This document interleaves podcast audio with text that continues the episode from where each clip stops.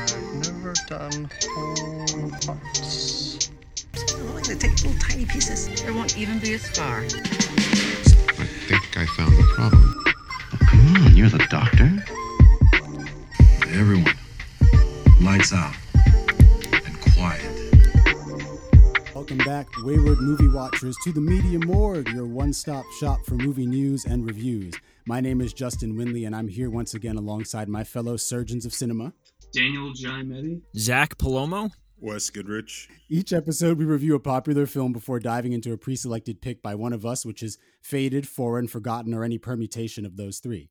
Today's consensus choice is the 2021 MonsterVerse entry Godzilla vs. Kong, directed by Adam Wingard. And in the second segment, Danny will lead us through 1984 cult stoner classic Repo Man, directed by Alex Cox. We also get into TV and video games, though, and we have a little bit of both today in our news section. So we've got uh, a bunch to talk about. Uh, a lot of a lot of news happening recently. Three trailers that we're going to talk a little bit about, and two uh, announcements, TV announcements. I think it would be uh, ironic if our first story was about the last of us. Hey, Last of Ah. Us. Wow. Oh, All right. Yeah. Uh, yeah, nothing much to really say here. Uh, they just announced that they were going to be shooting all through 2021 and into Hmm. 2022, which is the year after this one. It's the sequel to this year. Um, yeah, they're just gonna be filming like just for a year straight, which is like crazy. Uh, Pedro Pascal's casting, I know that we're we're you know happy with. Um, Mm-hmm. hopefully, this time gives that uh, little girl they chose to play Ellie some time to grow up already. For fuck's sake, right.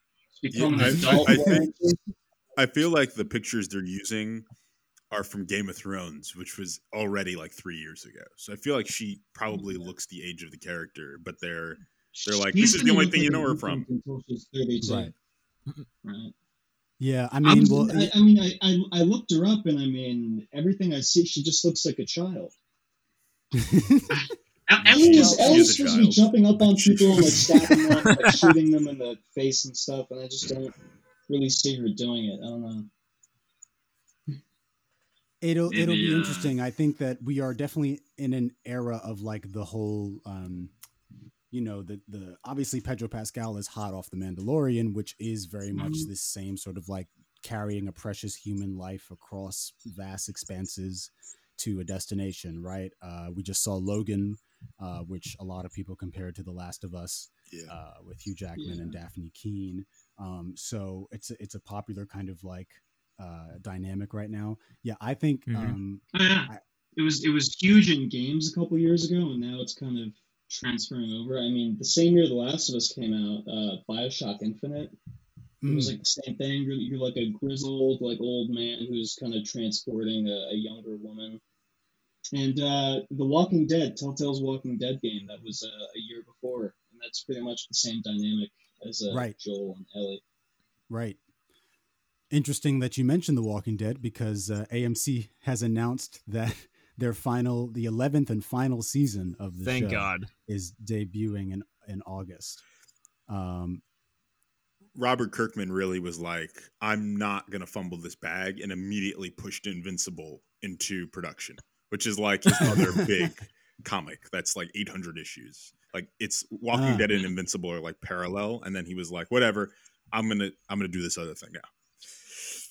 Ah. Good. Good yeah, decision. He, he, it's. Uh, I know that. I mean, I know for a fact that Danny, Zach, and I have all watched The Walking Dead. But like, what was the point for each of you Mhm. that you that like you gave up? Where was the end for you? Listen, I stayed I stayed the full Season after Glenn got his head bashed. And then Mm. and then I then I dropped it. it. It was becoming too like Negan empathetic, like too Negan centric. I just couldn't really. Right. Uh, couldn't- Well, the finale of the It tenth season is a is a yeah, it's a it's a prequel episode. The last episode of the tenth season is is called Mhm. uh, uh, uh, "Here's Negan." Because his cancer wife like- is uh, Lucille, right?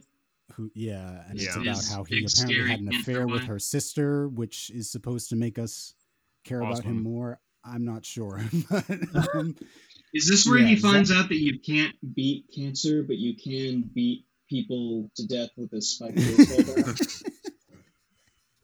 yeah, I think so. That would be like a pretty cool prequel story. Yeah, it's um uh I know Zach, we spent a lot of time kind of lamenting Jeffrey Dean Morgan's performance as Negan because it seems to be trapped in like the same three body movements. the and, same like, vocal the same beats. syntax. Backwards lean. Yeah. yeah, he uh, it- he was Yeah. really he was scary and and cool and effective in his first uh appearance, and then and I was like, oh, okay, here we go. And I then agree. after that, he just does the same exact thing for every scene he's in, uh, and it gets tired. yeah. He's also not in a bunch of episodes because they like couldn't afford them. So he like since his like first appearance, he's in like five episodes or so a season. Yeah. like two or three episodes go by where we don't even hear from Negan, and it's just Yeah. Jeffrey Dean Morgan is like not an A-lister, but he's he's like a B-lister, I guess, Mm-hmm. which is even too expensive for for The Walking Dead. Yeah, for most uh for, for most um Walking Dead uh actors, that was the thing that made them, you know. Yeah. Uh, they weren't necessarily known prior, but Jeffrey Dean had a bit And of a some of them are great. I mean, thank God Steven Yeun was on that show because now Steven he's Yeun like Is like Now is he's going to be a huge work. star now. Yeah, Yeah. yeah. Yeah, Yeah. for sure. And He- well, and- he's and- going to be uh, nominated, I think, right? Or no, He is nominated. He is nominated, yeah. for, And He was Minari. for best actor, For now. for Minari. Yeah. Yeah. um, which If might be our next consensus choice. Uh, Stay Mhm. tuned. Yeah. Um, but Best uh, animated season. Um, but I love him in Burning. He's a, he's a fantastic. He's actor. that's his best performance, I think. I think Burning is Yeah. is It's an excellent really good. performance.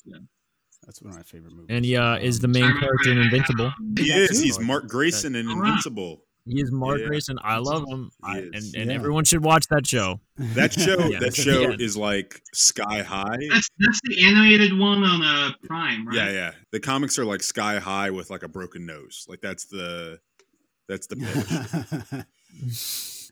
yeah, it, it it looks pretty interesting. Um, it's it you know speaking of Steven Yeun, I think for me the turning point because I was already in and out by this time, but like when Mhm. they did that fake out with Glenn just to kill him later, That was Um, ridiculous. Awful. They did not know what they were doing. It's like one guy came up with uh, him dying, and, and the next guy immediately had to come up with some convoluted way for him to survive somehow. Yeah, I mean, I mean, they got it got to a point where suddenly I was following like Tara, and I, I don't, I don't, you know, what I- and it was like just an episode about Tara, and I was like, why, why do I care about this? Where are the others? I watched that episode with my dad. I was like, "Yeah, it's the zombie show." He's like, "Okay, cool." And it's this episode where you're following one around this frumpy lady as she like talks to a beachside community and like doesn't do Yeah. anything. I like, okay, Yeah, there- there's mind, like- nothing happening. I guess the Yeah. show is this. Yeah. yes, it's it's uh Well, that was a problem even in season two. In season two, like Shane is like jacking off on the farm like three episodes, Oh, and uh, I mean, just just nothing happens for like hours and hours at a time in season two. That's always been a problem. I mean, post yeah. season one, just like ordering Yeah. too many episodes and not knowing what to do. And if we spend any more time on it, we'll we'll go stir crazy. No, Yeah. people are already bored listening Yeah. to this. Let's let's move on. Let's jump Uh, on to the trailer talk, um, my man. from Walking Dead right into fucking Space Jam. Am I right? Transition. Uh, so this is just a dick measuring contest at this point between like uh, Disney and Warner Bros. and the companies that have all the IPs. Do you guys remember that Wreck It Ralph movie where they go into the internet and they're like, "What's the coolest place on the internet?" Well, Yes. Disney.com, obviously, and they see a bunch of uh, X-wings flying around. It's it's just like what company has more IPs. IP, Clear- yeah. Clearly, Disney does.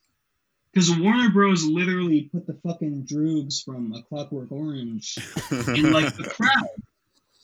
We, we all saw this, right?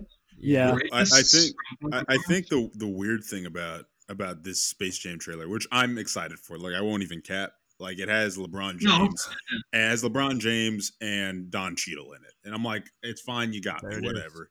Uh, Can we talk about what Don Cheadle's role in this movie. he's the movie is? internet. He's- He's the internet, Justin. Who care? Justin, do guys you know- care? Do you care who Don Cheadle is playing, or do you want to see Don Cheadle? Also, this movie got announced like years and years ago. Like a It long did. time ago. They- Well, I remember, I remember, Dan. I remember the cool thing about this movie. The thing that was really exciting was it got announced in high school when I was in high school and we were in high school with LeBron. Yeah, yeah, and that was always I, I that remember, was always I remember like sitting at the lunch table talking to my friends about it. No, but Mm. then but then the idea was that Terrence Nance from uh from uh Random Acts of Flyness was supposed to uh, be the director, and then he dropped. Uh, but I still think he has a writing credit. But just thinking about like what that movie would have been. Well, they is- dropped him because he was going to give Lola Bunny fat tits, and they couldn't have that. Uh, you, you're right. That's why they It's- dropped. the redesign of Lola Bunny has caused a, a firestorm on the internet because Mm. now Because we need to go not like, outside. um, because we need to go outside. yeah. I mean, this is so strange to me. I think I like the original Space Jam movie for what it is, but I also remember like being very disturbed by it at points. Um, I uh, and yeah, like seeing all these characters, like you know Yogi Bear and Mr. Magoo coming from the Warner Brothers uh, uh, uh, IP. It's just embarrassing. There was also in the actual basketball tournament scene. I'm not joking. Uh, there was a person dressed up as Arnold Schwarzenegger's Mr. Freeze, standing Thank Oh, I God. saw that. behind I saw that. Don Cheadle. Well, I mean, th- th- that's that to me is more fitting than having like Alex and his droogs from Clockwork Orange. Right. I mean, I mean, because because Batman uh, and Robin is like a dumb movie, so I, I mean, it, it fits more than showing like the Dark Knight Batman, for example, or like the Heath Ledger, you know. Yeah, yeah, that makes sense. Um, yeah, but that that that's uh, Space Jam. I think it's coming out in when is it coming? I don't know if it'll make it on this show. I mean, maybe. I don't. I don't. I don't know. It will be making it on this show. I guess if we're talking about Godzilla, I don't know. I don't know what you guys are talking about. we will be talking about Space Jam. Great, too. great plan. um, the next trailer we have up uh, is Loki coming from uh, Marvel. Uh, Marvel's Doctor Who is another good way to refer to Mhm. this because uh, it looks like that's kind of the the vibe they're uh, they're going with.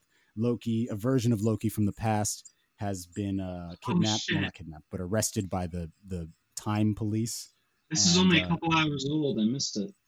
Damn, Oh, the- the you were- Loki trailer? I thought you were talking about the one that came out uh, a couple like weeks ago. I was like, the fuck? Oh no no no no! There was a new one Yeah, that just dropped one. this morning. Um, Damn. and Yeah, I it's it's it. got some pretty cool looking stuff in it. Uh, the the I guess the concept is basically he's on probation and he has to work off his sentence by like helping these people fix time crimes or whatever, which is which is cool enough. Um, I'll be the first to admit that when when I saw the trend of like the Tom Hiddleston Stan Empire rising, I was kind of annoyed. Um, like, and it happened after Avengers. I think, I think Yeah. Avengers is the is kind of the best that he is throughout this. Like, I think Oh, that's interesting. Interesting. the You guys original remember, Thor uh, and the first Avengers movies are like his peak for me. After that, he just becomes like Loki the Rogue, but Ah, Loki yeah. the, the tormented I was gonna villain is kind of more interesting to me. Do you, do you remember in Thor: The Dark World when they put him in like a like a sleeveless hoodie? And they, Yes. they have him dressed like a skater boy, and he's like he's like kind of scowling. He's got his hair in front of his face. Yeah, Yeah, they, I they, they, they knew that um, Hiddleston had some stands. I don't know. I think he's he's a he's a lot of fun in. Uh, I mean, this is this is not discounting what you're saying. I think he's a Everyone, lot of everyone's in fun in Ragnarok. Ragnarok. Yeah, I think he's fun in Ragnarok. I, I Everyone I is, don't- yeah.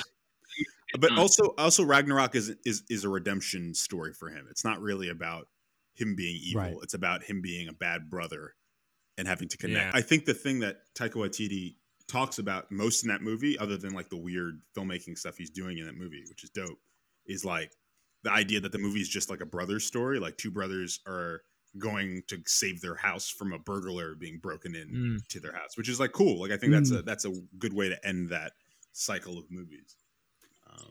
But I- Mm, yeah. I, I like this. I like this. I like this trailer. The other interesting thing about uh, Tom Hiddleston in the role is that he has remained largely committed to it in a way that a lot of the other MCU actors have not. Yeah, Like a lot of them got to the point where they were like, "I'm rich enough that you cannot force me to put on this wig." Yeah. Chris Hemsworth. So I'm gonna. I, I'd like Thor's hair to be cut so that I don't have to wear this, you know, this hot. That wig. was his idea. I'm almost positive that it was like a collaborative thing where he said, "Hey, if we're if we're loosening up the character, can we not, you know, can we change up his appearance too?" Uh, but was, Loki doesn't um, necessarily have that option because, like, I mean, they could have given Loki No, a fade that's too, what people know him for. Yeah. right? But the long That's- black hair is part of the part of the appeal. I, I was gonna say there was a a video from not too long ago. Um, it was from a news channel where Tom Hiddleston had come on and he was he was promoting like a movie where he plays like a country singer or whatever. Mm. And after they do the interview with him, uh, they bring him on to do the weather, and they introduce him as Loki. They're like, "Here's Loki with the weather," Yes. and it's like right after he was doing that like normal interview, and then he puts on the Loki voice and like does the weather. It's like that's kind of uh, he, he's the only one of these actors who they could get to do that. Like like they wouldn't introduce Robert Downey Jr. as here's Iron Man with sports, you know? The cast is pretty stacked. I mean, aside from Owen Wilson, we also have uh, Gugu Mbatha-Raw is in this. Uh, Yes. We have uh, the actress from Lovecraft Country's in this. Uh, we just have a really good cast. Marvel just is cashing checks everywhere. They're like, "Hey, you want to you want to Yeah. want to walk on and do a Marvel show for a million dollars?" By this point, I'd say like most A-listers have done some kind of comic book something. Yeah. Yeah. Because I mean, when they got Tilda the Swinton, industries are all it was like, well, really, when they got Anthony Hopkins, it's all about how these Yeah. movies are pitched individually. Yeah. Um, Yeah. Because that first Thor movie is is Shakespeare, so you can come to Anthony Hopkins and be like, "Hey, want to be Odin in a in in this thing?" And you know, you can sit down for most of it, and like that's Now they have like Angelina Jolie in uh, Eternals. in Eternals, Eternals. yeah. Yeah, Who- who they brought her out of never thought I'd retirement. In a comic book movie, yeah. That's yeah. like that'd be like seeing Brad Pitt in one of these, and, And we will. Like he was. And we Yeah, I'm surprised he hasn't already. No, he was in Deadpool. He was Zach. He was in Oh Deadpool. yeah, yeah, yeah, yes, yeah, yeah. that's right. He, he's the invisible guy who gets a shot at the end. So technically, I mean, it has like everyone that you that you never thought you'd see in a movie like this. Yeah. So- So it would have to be someone like that. Um, for the for the last minute and change here, let's talk about Spiral. Um, I know Dan, you're a huge. You just did a Saw franchise rewatch. Um, yeah, no, I, I rewatched all the movies uh, recently. I'm nostalgic for all those. I have a lot of nostalgia for them. I saw them every Halloween as a kid with my dad. Uh, Hmm. And, and and for the ones where he didn't go with me, I remember I would like sneak into the theater with uh, my friends. But I, I saw them like every Halloween, and you Hmm. know, not all of them are uh, strong. Um, quite a few of them are pretty forgettable. Uh, but the the original and the first sequel, I'd even argue the fourth one are, are all pretty solid. I mean, the, the first one's like a classic that I love like showing people because yes. Justin, you know what the twist is. I don't think Wes and Zach do, but the ending of the first Saw movie is like, oh my god. Mm. It's like the best twist I've ever seen in a movie. But now uh, Chris Rock has kind of taken the helm. Uh, he's continuing this tradition lately of uh, comedians taking over classic horror franchises and rebooting them. Uh, David Gordon Green, Yeah. um, Yeah. who, I, who I think we like. I, I like him. Uh, he Yep. did Pineapple Express, Superbad, all these stoner comedies, and then he took over Halloween. And he's going to be doing the next one uh, also that comes out this year. It's ironic that I'm bringing this up actually, because he is a huge fan of Repo Man, and Repo Man makes an appearance in Halloween 2018. They're watching it on the TV. I mean, it's. Ah. I mean, Dan. I mean, we we love horror, so like, this is this is our Yeah. bag. But but I think I think a lot of. I mean, we also have Jordan Peele. Obviously, was a comedian for twenty years or ten. Oh years, yeah, yeah. And that's, then that's a then great point. and then became a, a horror. But I think it's because horror and comedy are are the same genre. Oh, They're just they're just flipped back and forth. You know what I mean? Like you're you're building, you're you're designing it the Sam same. Raimi, Sam Raimi, when he makes a horror movie, he's making a comedy at the same time. Yep. Yeah. His his horror films are comedies, like I they're mean, horror comedies. That's why Always. we love. That's why the two of us love uh, Raimi and uh, Wes Craven is because the two two of those guys are making comedies, but they're also making horror movies. You know what I mean? So it makes sense to me. Yes. Mm. But uh, yeah, Spiral. The I mean, listen, kind of funny hearing Chris Rock raise his voice. He he he does. Uh, he is kind of goofy. Yeah. he- Oh, he- yeah. When he's, I don't trust anyone in this precinct. It's like okay, Chris. Okay. He has one solid delivery, I think, in that whole trailer, which is when he he finds that box and he's like, "Get everybody out of here." Yeah, yeah, yeah. You know, I was like, "That was cool. That, was, good. cool." Chris Rock, and obviously he needs to he needs to outdo the traps from the previous films, which is a pitfall that uh, Saw's always fallen into. They always have to outdo the previous traps.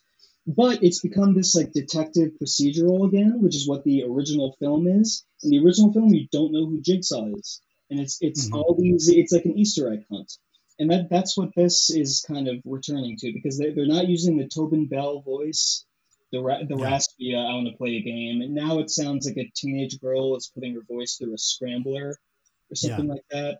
Uh, it it doesn't even have the fucking iconic puppet, the spirals on his cheeks. Which is which is like the one thing that everybody knows. Like, like for normies, Saw is a series about a puppet that came to life and is kidnapping people and putting them in, in traps. If you've never seen these movies, that's probably what you think they're about. And it's it's not even using that. And the puppet was on all the posters, all the trailers. I mean, it's it's trying to really start from scratch. You know. Yeah, yeah, um, yeah. I, I, uh, I am actually looking forward to it. Um, I think I, I'm gonna make a point to watch the original Saw movie and then watch this one, and then anything else, I'll, I'll see how I feel. But we have spent a lot of time on news, so I'm gonna, we're gonna take a break. Um, and then we're gonna come back and talk about the big monkey fighting big lizard. Hey. Keep it right here.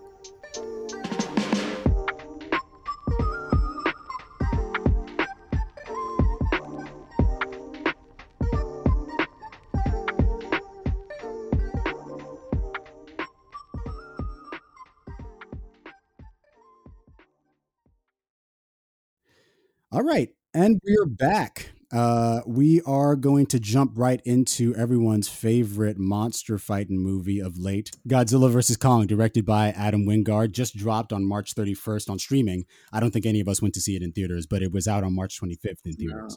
Um, so You know what? I'm glad I didn't. I wanted to. I was trying to get people together to come and see it with me. I just couldn't uh, justify paying IMAX prices when it's like on my TV. right, Yeah. I don't know. I, like it's Mhm. it's hard to begin with to justify IMAX prices when the movie is just like out. But like if it's basically free on on Yeah. you know HBO, like what do you? Yeah. right, right, right. Usually, uh, I would I would advocate for us to do like a you know obviously a soft opening, no spoilers, but there's not that much plot here. You guys know what the situation no. is, so spoiler warning heavy right now. Yeah, uh, if you're really invested in the outcome of this super heavyweight match.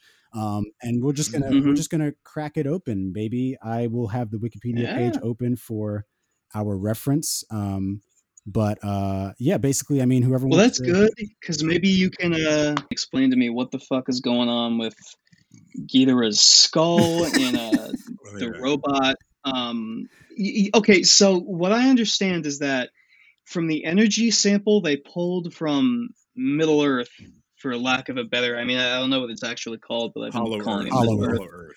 Hollow Earth. There you go. They pulled that energy sample out and then injected it into the mech Godzilla they built that has Ghidorah's skull, and that made Ghidorah possess it. It's using King Ghidorah's brainwaves. right. It's using his brainwaves. Uh, it's it's similar to the um, Batman versus Mm. Superman thing where Zod's body is animating uh, Doomsday. Right. Because of the telepathic link Okay. that Ghidorah had with his With three two heads, heads. right? That was Yeah. the justification. Oh yeah, Yeah. right, right, right. Yeah, what it says here is actually um, That wasn't clear Ba- to me. basically the overview of this movie just to, to give again to give y'all something to hold on to um uh, godzilla is upset because um uh, basically there's a he's he's there's a copyright uh, infringement issue going on Godzilla There is, is- upset. there's another godzilla being built uh one that's mechanized and controllable and he's like hey Mhm. I, I i built up my brand over you know two million years i'm not gonna let some freaking uh, roboquad come around and tell me what's what so he's blowing stuff up and the humans are like why is this happening Yeah. there's this company called apex Wait, okay, so, so hold on. So in the beginning, that is Mecha Godzilla. No, that's real that- Godzilla. I, thought that was Not real even. Godzilla. No, yeah. that's real okay. godzilla but what he's Wait. doing is because he knows you know how in all these movies he can sense where the where his enemies are and he like is hunting them Yeah. So this is Yes, the situation yes, where yeah. like he senses that they're that Ghid- really what he's sensing is Ghidorah being reanimated in some sense, but Mhm. and he's chasing after it to try to stop it, but they keep I guess moving the the mecha. Yeah. Um, and Hmm. while that's happening, um, Kong is in is in an, a containment facility on Skull Island. He's grown to his full size or something close to it, I guess. Um, and they're like, "Hey, we need Kong to lead us to the Hollow Earth because he can help us get the energy Hello? signature that we need Oh. to power the Mecha Godzilla to fight back against the kaiju because Yes. inherently like ha- the humans having a kaiju they can control is like not the worst idea since kaiju are just popping up No. now but the bad idea is that they used you know They just always give it to corrupt like billionaires that and too stuff. that too this Yeah. guy who was just the most telegraphed Little mustache person twirling on. Oh, I know. It was obnoxious. in any movie twirling his mustache and petting his cat and wearing his eye patch and what's another one? Spinning his chair yeah, um devilish. So that's basically the plot, and then you also have these human characters that are kind of connected to either creature uh, as we move forward. But um, honestly, the fun thing to talk about is Yeah. like the fight scenes because that's what we're here for. I mean, I I I, I had myself a, a kaiju weekend. I, I texted you all about it. Um, I watched this. I Yeah. watched the original Godzilla 1954. I watched the original King Kong 1933, classic. And I rewatched Godzilla 2014. Also good. Um, and I think that the Justin, you should have watched Shin Godzilla, I- dude. That's the I've heard that's best uh. Godzilla movie. Of, I've like, heard this that's side. amazing. yeah, that one's actually genuinely yeah, very I've saw the trailers for it. It's He's really like creative. terrifying looking and uh, the biggest that he's ever been. Mhm. Well, he, he's like evolving over the course of the movie. Yeah. Um, It's, it's it kind of is relevant to um the contagion that we were just experiencing. That's how they treat him. They treat him like he's a natural Yeah. disaster.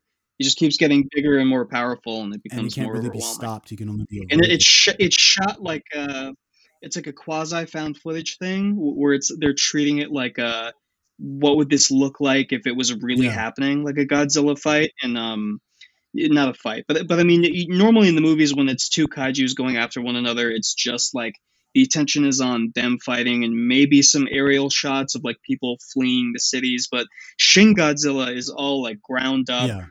Like what would the government do? Would people flee? Would they stay in their homes and like accept their fate? Like it's it's really dark. I mean it taps into uh you know ki- kind of um the breadth of how someone would react to something like the hiroshima bombing or, or like uh that that hurricane that swept uh, new orleans. Katrina. yeah yeah. It, and, and like some people flee and some people stay because they don't know what else to do like shin godzilla is like a natural disaster movie Yeah. really with like a kaiju uh, Yeah. rapping. Yeah.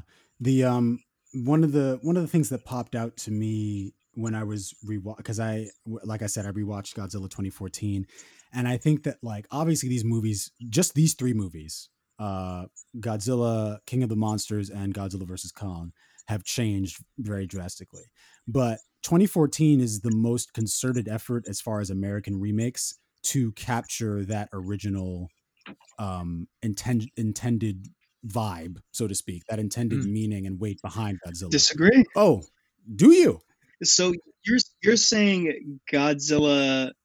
You're saying it matches the original's intent. No, That's no. Well, I don't. saying. I don't. Well, no, I don't think it. I don't think it does it. But I think that it's the close. I mean, especially compared to obviously the 1998 version, which is just a joke, and uh, either of the sequels. Well, well, I mean, it's you think it's trying to yeah, I think like, like for like example, like uh as as horrific as For example, first one. Okay. for the character of Godzilla, it's him. I mean, they in America we've always gendered him as a him, but in J- in Japan they use it. yeah. But uh, for the character of Godzilla, in that that original in the 1954 original is an hour and a half long. Godzilla doesn't show up for 20 minutes, 20 to 30 minutes. I like I timed it right, and that's cool. That's great. In uh. Yeah. the 2014, it's two hours, 30 minutes longer. He doesn't show up until the 50 minute mark, 56 minutes or roughly. Uh, there's Mm. a similar restraint in terms of showing Godzilla. Uh, obviously, we kind of memed about it when the movie came out because, like, you want to see the fights, especially in America. We're used to seeing things blow up and get thrown, uh, but they hold off on that even through the very end. Um, and his actual, he's not a, he's not evil. He's not like this this totally just vacuous, mindless beast that's just tr- stomping on everything in its path. And he has a clear motivation Which, which is what I prefer. right but- a- and that's like and and and because in the prefer that. original movies you know he's a he's yes like danny said he's a nuclear metaphor he is He's he's a right, natural and disaster. he's, a, he's reckoning with he's a reckoning with not only the bombings of hiroshima and nagasaki but also japan's feelings of guilt for their participation in uh, world war ii uh, and their allegiances you know what i mean so it's not just like look at this terrible thing that happened to us it's also like how much of it do we deserve based on what we Mhm. participated in. Um, so Well, I Godzilla mean, I think 2014 I- doesn't get that I'm deep. sorry. I'm sorry, Wes. I- uh, Godzilla 2014 doesn't get that deep. But in terms of trying to like mythologize Godzilla, it it's uh, it's better than 98. No, it, it's a serious attempt at the mythologizing. I'll, I'll agree with that there. Um, well, I mean, anything is better than than '98. You know, that's that's not really a, a high bar. I, I think, and I had this problem even back when I saw it. Um, I know that this franchise is split down the middle. Like exactly half the movies, Godzilla is horrifying. He's a monster, uh, and and you need to be afraid of him. There's a Godzilla movie from the '80s, Godzilla, and they took it really seriously, and, and it's and it's like um the same intent behind the original, where he's not fighting another monster. He's just like this disaster that's happening to the city, and the destruction in his wake. People are traumatized, and and it's not that there are like fun moments, but it's like taken seriously like the original. To your point, Justin, the 2014 film knows that you're excited for Godzilla. Yeah.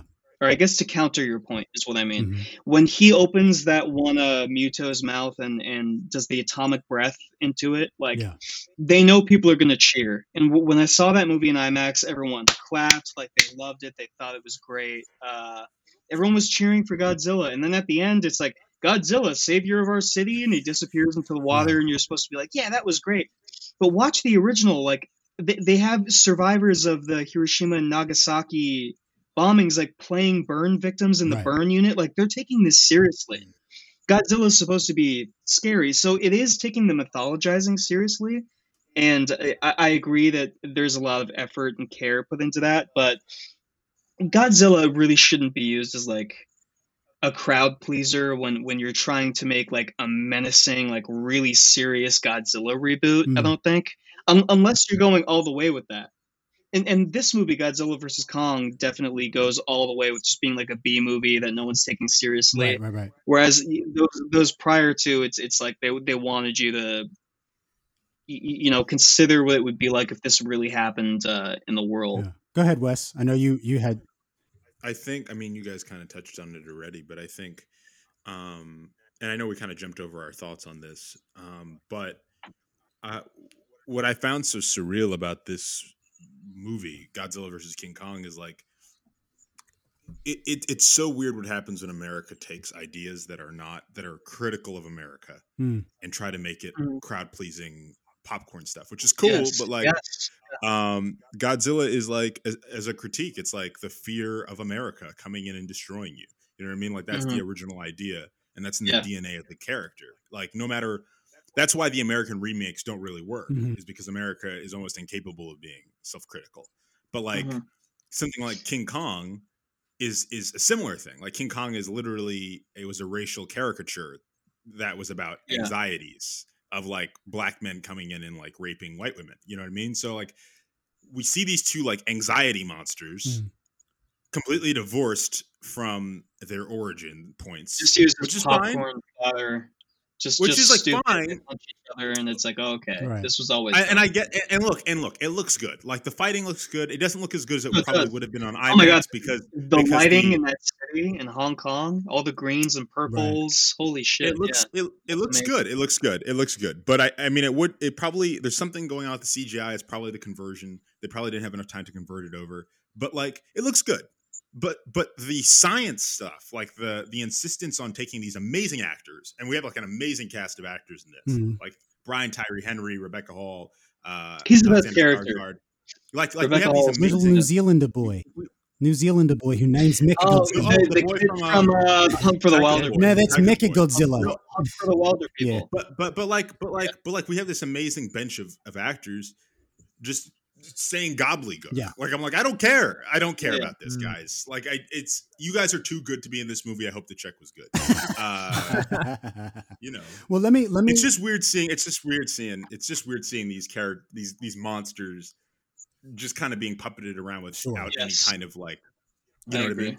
Yeah, and now before we before we dig into that more, I do want to know Zach your your thoughts about the movie overall because I know that you and I jokingly, but not that jokingly, have gone back and forth about our preferences for Godzilla or Kong, just in the purely physical matchup sense. Mm. But um, Yeah. what did you think about the movie?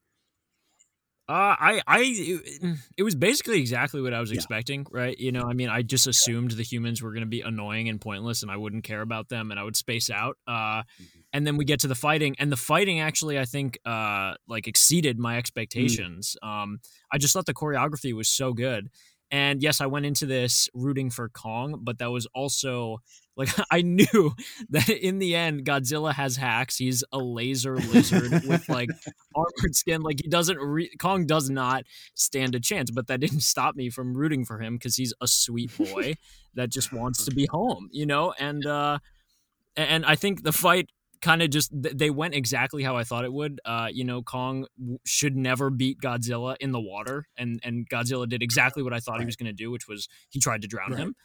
Um, and somehow bombing both of them saved Kong's life. Like they bombed. yeah, they sent in Kong the uh, they sent in the I think they no the oxygen destroyers in the second one, but they depth charges is what they are, Mhm. and they like obliterate the water, and somehow like Kong is Kong is good. good. Uh yeah it's it's strange. I um i i wanted to piggyback real quick uh before i move on to some other uh tidbits that i thought were cool as far as the the, the movie. Um because I, I going into watching the original king kong uh 1933 i was aware of how Mhm. of like the the racial overtones that a lot of people have ascribed to it right uh and they are overtones Mhm. but I also was aware that the directors have like vehemently denied that that was part of the intention. And what I read that they actually were trying to do, apparently the director, one of the directors was like out and about in New York City and he looked up at the Empire State Building and he saw like a plane flying and he just started thinking about like industrialization. Like actually apparently the movie is meant to be a metaphor for the loss of the loss of of of industrialization. And I mean, I see that because to your point, well, to, uh, to counter your point, rather, we're doing a lot of countering today. What I understood him to be saying was that, yeah, that I guess that he, I don't, whether he was scared of it, I don't know, but he wanted to make a comment on it. Point just being that, like, when King Kong dies, you know, "Twas beauty killed the beast." I don't know if like Yeah. that is if that is if that would track with it being like a fear of the black man you know taking the white woman if if it's a sad thing when he dies but i don't know like that's what we can talk about right because he gets killed and then it's like this whole mournful Mhm. thing um Mm.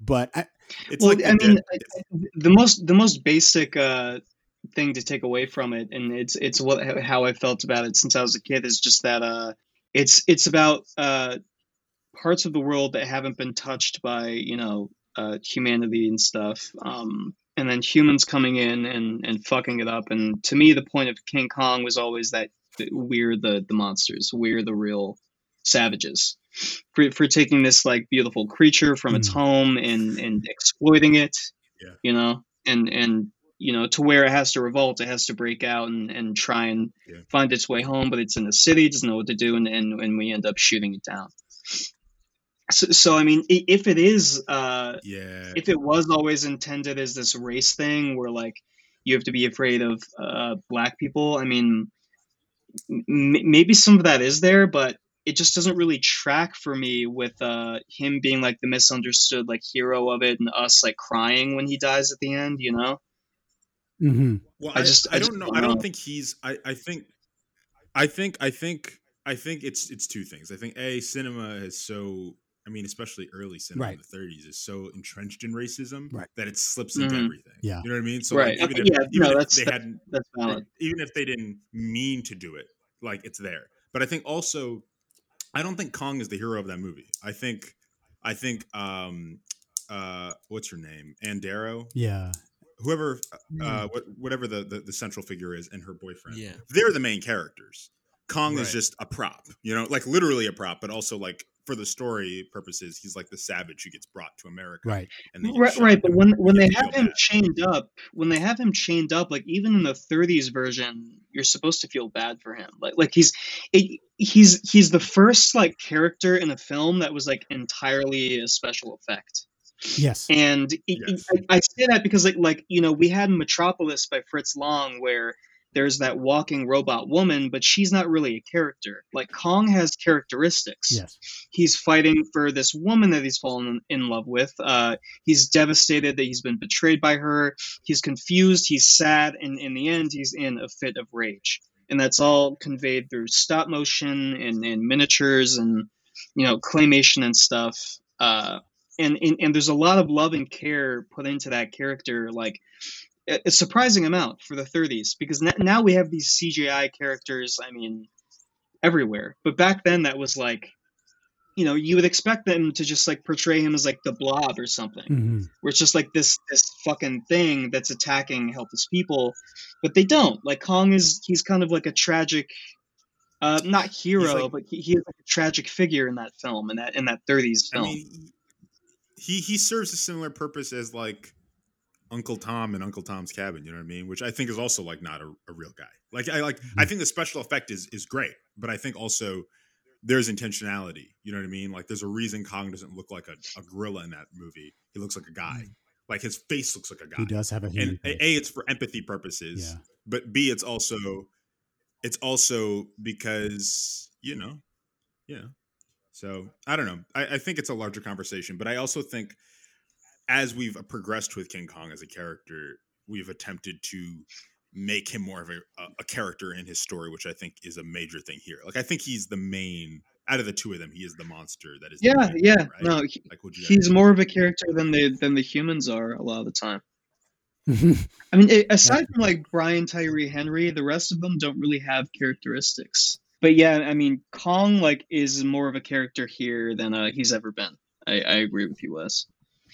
So much so that that Godzilla really it's not even like a Godzilla movie. Like until that last like twenty minutes. It's I mean, not. Godzilla's just kind of Kong's final boss. Go ahead, Zach. Uh, no, yeah, I was just gonna say, I, I mean, Kong has a, a more or less fleshed out plot. You know, like I mean, we we follow him. We he has an arc at least that we can kind of discuss. Whereas Godzilla pops Mhm. in from time to time. Uh, he doesn't even get like the last shot of the movie. They give that to Kong just like Yeah. chilling in uh, Hollow Mhm. Earth, whereas Godzilla just descends into the sea. And I actually uh, I read that that Kong in Hollow Earth was originally supposed to be a you know mid credit scene, um, and then they were like, no, we- Weird. yeah, exactly. And then they were going to actually end with Godzilla going returning to the sea, which I mean, say what you will about how final that feels, that still makes it more of okay, this is Godzilla's story, and now it's Mhm. ending. Um, but ending it with Kong just makes it so it solidifies Kong as really the protagonist of this story, and Godzilla is more of a supporting character. Yeah. I mean, at, I mean, it's all it's all at the end when when uh, and I guess spoilers. We'll put a Who cares? Can't but, spoil what the fucking movie. at, at the end, he, King, King Kong doesn't even. I mean, King Kong is the one who gets the kill shot. Like like Right. Godzilla just atomic breaths his super Mhm. axe. I guess His Stormbreaker. also, his Stormbreaker. Is Why, that what it why why give King Kong a melee weapon? He is a giant monkey. Well, Like, because because monkeys use hands. tools. I don't understand. because uh, monkeys. Monkey, yeah. yeah, apes use tools. So that so that made sense to me. I thought that was good. West. sure, guys. They they use tools. Speaking of tools, there is a point in that Hong Kong fight where uh, Kong is hanging off of a building, holding like a crane in his hand, Yeah. and he throws it Yeah. across the to, street at to another building. Godzilla's like, "What?" Godzilla. Yeah. He like he like Metal Gear Solids him, Yeah, and then jumps on his back. But this does lead to what is my favorite moment, which is when Godzilla executes a perfect Ippon Seoinage judo throw Woo! and that actually ties Oh, back into um, a real fact about about uh, the original Godzilla physical performer Haruo Nakajima, who was a black belt in judo, Mhm. and so he choreographed all the fight scenes with with judo actions. Um, so having Godzilla bite Oh. his arm and throw him over his shoulder was like an actual reference to that, which I I thought was really cool. Um, That's awesome. yeah, I mean, yeah, like you guys have said, and the, the endings have always been um, some of the like wonkiest parts of these movies. But this one felt super rushed. It was like, okay, we have two minutes left. Here's Kong where he's supposed to be. Here's Godzilla where he's supposed to be, and that's Right. it. Um, Yep, and the and the humans are just also chilling in Hollow Earth uh, now, which I guess is like they can do that without worrying about the other Titans just coming up and killing them, right, Like the monsters that live there. right, yeah. Or, or well, I guess they they come there to visit him. My concern is whether or not it'll be that hospitable for Kong anyway, because there are all these other creatures that want to like contest him as a as a as a as the king, as the king Kong. Kong, yes. As the Well, well, they know that they know that he's the alpha because he's got that axe and he fucking because he has a house. a second like a king on his throne. Godzilla curb stomped him. He won Godzilla's respect at the end. There, Godzilla's like, you know what? You're you're a real one. You, you're real for helping me take on that robot. Thank you for that. And they and they go their separate ways. Well, yeah, and and Mecha Godzilla I cannot like fucking believe that this series. Hold on, hold on. This series started with a very serious treatment of of Godzilla. He, he was a hero, but but whatever. Uh, it, it was serious about like, yeah, we're taking, we're, we're like, this is how the Earth would react. The city would be evacuated. Uh, all this shit, and now we two movies later. Robot Godzilla walking around, fucking grabbing Godzilla's head and bashing him into the side of the skyscraper, and a huge monkey showing up and fucking taking him on with, a- with a glowing axe, with a giant glowing axe. It's it, it the Toho movies took a while to get Yeah. this like silly. Yeah, but this is America. yeah. you don't, you don't, we, we, we're like, we're like, Well, I mean, what, but but the OG Godzilla movies were always sillier than American Godzilla movies, and now and now we're like on Mm. the same plane. Yeah. but not even because to be fair, to be fair, in the original Toho movies, we got to Godzilla versus Kong on the third try. So like, it's Yeah. not such a, but but also even that movie is a little bit more serious. They fight a robot in that Yeah, one. but but it's more serious in tone. Yeah, like that one kinda. is at least we're still like okay, these characters are not completely divorced from their Yeah. origin point. This one is like it may as Mhm. well just be like it may as well be like Bill and John, the monkey and lizard, are beating each other up. You know what I mean? Like yeah, I don't know. Yep. yeah. It's the Marvel treatment, also. You know, I mean, Yes. like they, you know, it's it's the, it's a cinematic universe, and they Mhm. want to get to Civil War, they want to get to Avengers: Infinity Mhm. War, whatever that is. You know, like that's that's Island. I probably. that's I mean, if you watch the first Iron Man compared to watching Infinity War, you would never believe that we had come this far. Um, and so I think it's the same with any other cinematic franchise. They're just trying to get to the Avengers. And it also seems like, to uh, be it's like- gearing up for. I mentioned this, uh, but it also seems to be gearing up for a Pacific Rim crossover because the the tech Let's the go. technology in this movie, like in the first in the in 2014, they're very clearly using like regular stuff. Like here's an analog nuke, here's like a radio. In this, Mhm. there's like. s- There's spaceships that can go to the middle of Yeah, the earth and cars, flip yeah. gravity. What's Yeah. going? Yeah. There, there is a middle of the earth that's been there the whole time and has monsters That's like running a- around. that's and, like an old science sky yeah, yeah, no, that's a good That's real yeah, conspiracy. Yeah, yeah. yeah. Th- th- That's almost like an H.G. Wells kind of Very Into idea. the center of the earth. Yep. But also, Mhm. but also, Justin, uh, on the Pacific Rim uh, point, I think this wants to be Pacific Rim so bad, but like, what works about Pacific Rim is Uh. that it's so. I feel like it wants to be Pacific Rim so bad, like the the, the, The coloring, scheme, the coloring. The- That- but like, Yeah. Okay, yeah, yeah, yeah, yeah. the thing that makes Ne- the thing that makes- neon tubes Yeah. everywhere, and it's got But- that but- bisexual lighting. You guys know what I'm talking about? The blues and the pinks, the the moonlight light. bisexual lighting. Uh, but the thing Yeah. that makes Pacific Rim so much fun is that it's like simultaneously taking itself super seriously, but also in love with like kaiju and Super Sentai. Like it's like Kaiju it's, shit. it's doing yeah. it's doing both. It's it's and Guillermo del Toro is just amazing. Like he's good at that, sh- you know. But like, like it's able to be both like like kind of fun and but also about like anxiety and depression and like Mhm. I losing a family think member. this you know movie I mean? did strike. I think this movie did strike kind of a good balance there because it eventually becomes extremely goofy. But when humans are talking, they're not just like joking up the dialogue to where it's like, Mhm. it- it- like the the human characters are still taking it seriously enough. You know, Yeah. Like, like it, it doesn't become like the Joss Whedon Justice League where everyone's just joking because the whole thing is one big joke. Like like d- d- to the humans there are still stakes, but like when it gets to the fighting, like all right, this is just like Right. a fun time. Yeah. you know. I think I think it I think it rides a pretty even line. I can agree with that for sure.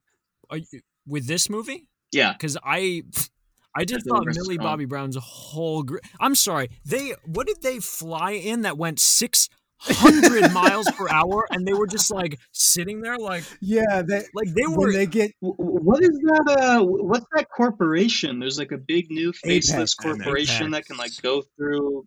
the center of the earth and like yeah, out no, Hong that Kong. Zach. When they said 600 miles an hour, I was like, "You're you're dead, right? There's no way that your internal organs can survive that Yeah. speed."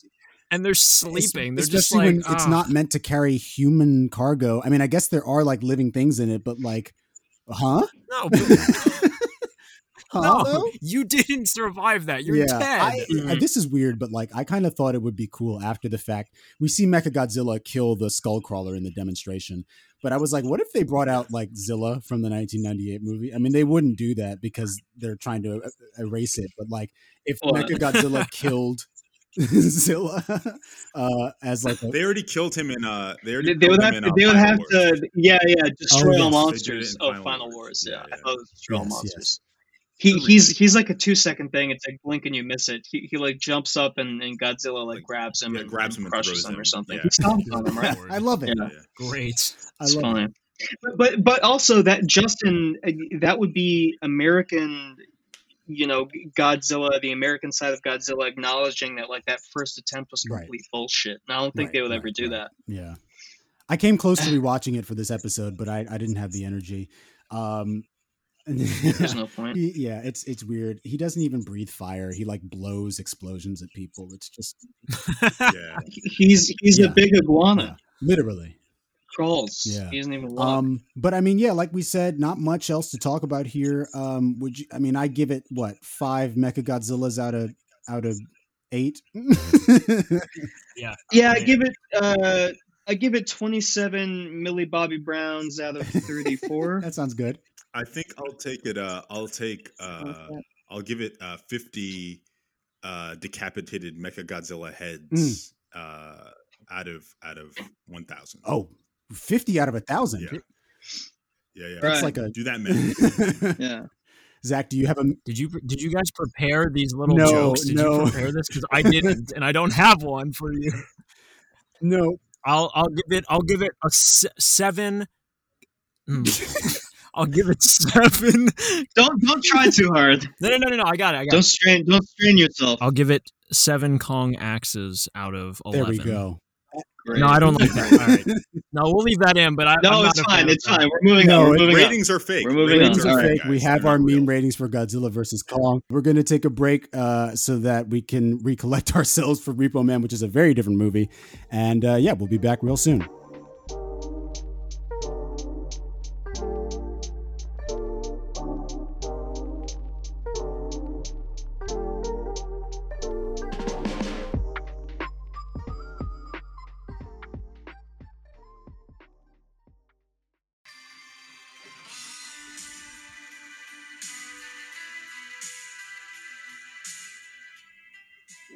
Welcome back, everybody. So we've come to the section of our show where uh, one of us chooses a film to talk about and turn each other on to.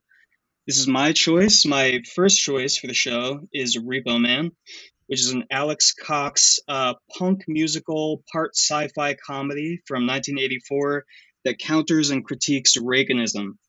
So, for a little bit of background on this film, Reagan was about to be reelected in 84, and Cox decided he'd make this anti consumerist, anti moral majority pulp story about a young punk who joins a scrappy team of repo men. The first thing I want to talk about is um, how this is kind of like the anti product placement movie.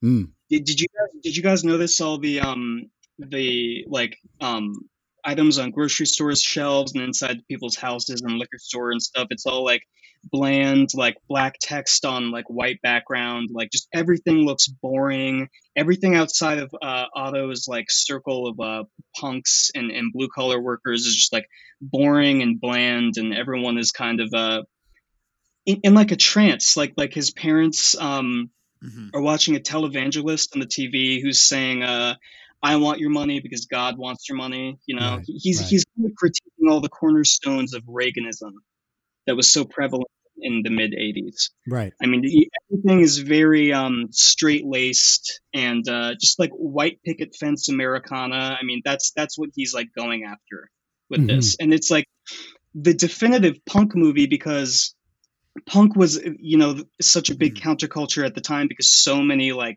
young people wanted to like rebel against that and this is kind of their calling card in in film you know Does that make sense? And, and I mean, it is such a punk movie. Uh, the main theme is Iggy Pop with the the guitarist from Blondie and the drummer from Sex Pistols. It has music from uh, Black Flag, The Misfits, Mm-hmm. Suicidal Tendencies, The Circle Jerks, cameos, that shitty uh, Lounge Act. You know the do wop, shoe wop, say what, yeah, those guys. Uh, it's it's very like in touch with like um the pulse of like the punk scene at the time, and and very anti Reagan. You know, uh, very surreal, uh, very pulpy. It's it's kind of like three movies colliding and like Mhm. and like breaking into one another until they just have like this explosive ending. There's the story of this punk who becomes uh, a repo man and uh, is is trying to learn the ropes of like working on commission and basically stealing cars because it is like blue collar work. He is becoming like a blue collar worker, but it's it's still something that like a young kid would want to do. And it's it's the old repo man training the younger one. At the same time, there's this um, guy who's had a, a lobotomy and he's he's driving around a car that we assume has been stolen from like Area 51 or something, and it's got four dead aliens in the back. They vaporize people. Uh, th- there's this whole conspiracy going on with the government. I mean, th- they're trying to track down the car, and eventually they they cross paths with Otto and uh, the young girl who's on the run. Um, and and yeah, they just kind of culminate into something really unique, something that uh, I don't think it has this quality that's almost like impenetrable. It's like it, it, at one moment it's so like gritty and pulpy, and then it's so like surreal and like funny and like perfect to watch when you're high. Uh, and, and and it has really like um kind of subtle but like you know thought provoking uh, uh, commentary on like the punk scene and how how dumb a lot of punks are. I mean, that one kid is like going around robbing stores with his friends, and it, it's totally something he's doing on his own accord. He just got out of jail, um, and then he, he gets he gets shot, he gets gunned down, and, and he says, uh, "I blame society." You know, you know, it, it's saying Reaganism is is bullshit, but also like the punk scene. I mean, these kids are morons too. Like like this movie is not really picking a side; it's critiquing everything. You know what I mean? Right. And I, I will say, uh, I, I appreciated, um, uh, uh, uh, what's his name? Emilio Estevez's character, um, Mhm. Otto, right? Yeah. Otto, at, Yeah. at the point that his friend is like, I blame society. He's like, you're a white suburban punk, just like me. This is nothing to do with society. It's not Uh, that deep. Yeah. Yeah. I mean, I think I The lights think, are going dim. I think Dan. I mean, we talked about this, and we might continue to, but this reminds me a lot of "It Follows," the Carpenter movie, which I don't know. I think it comes They live. out. They, They live. live. They live. It follows. They live. I'm Yeah. sorry. Um, it it it's the follows. pronouns. They'll trip you up. Yeah, Yeah. and also it follows is essentially a Carpenter movie. It's just not by Right. him. Um, but but they live. It reminds me a lot of They Live. Um, and I don't know which one comes out first. I think this predates They Live by a couple of years. But Uh, but um, Maybe. But uh, I'm, in the I'm pretty sure they live is still Reagan America. no, yeah, no. I mean, I mean, I think I think it's it's one of the few popcorn films along with They Live that is actively critiquing Reaganism. Um, Yeah. in a ve- in a very similar aliens sci-fi. So almost Re- Repo. Man was Re- Repo Man was right when Reagan was about to be reelected, Uh-huh. and uh, They Live is like at the end of his second term. They Live is That makes a lot of sense. 1988. and that makes a lot of sense. so as- they're both a- still in that pocket. No, but I think I think uh, but I think that's an interesting thing for you to say because I think they are in conversation in, a, in an interesting way in that way. Like I think it I think um Repo Man is feels slightly scuzzy and apocalyptic but doesn't actually feel like the world is in Mhm. hell yet.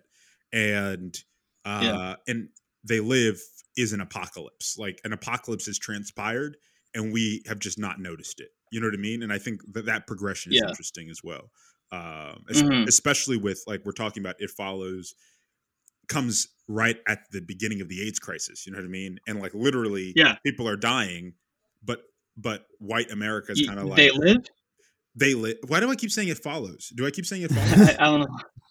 Well, I well, well, yes, you do, but I think maybe because it follows is also kind of a, a metaphorical horror movie that uh, is a lot about like you know Suburbia. um, yeah, and things you can't see that are that you the paranoia, you know, which Yeah. I haven't seen. They live, but I know the the premise of it.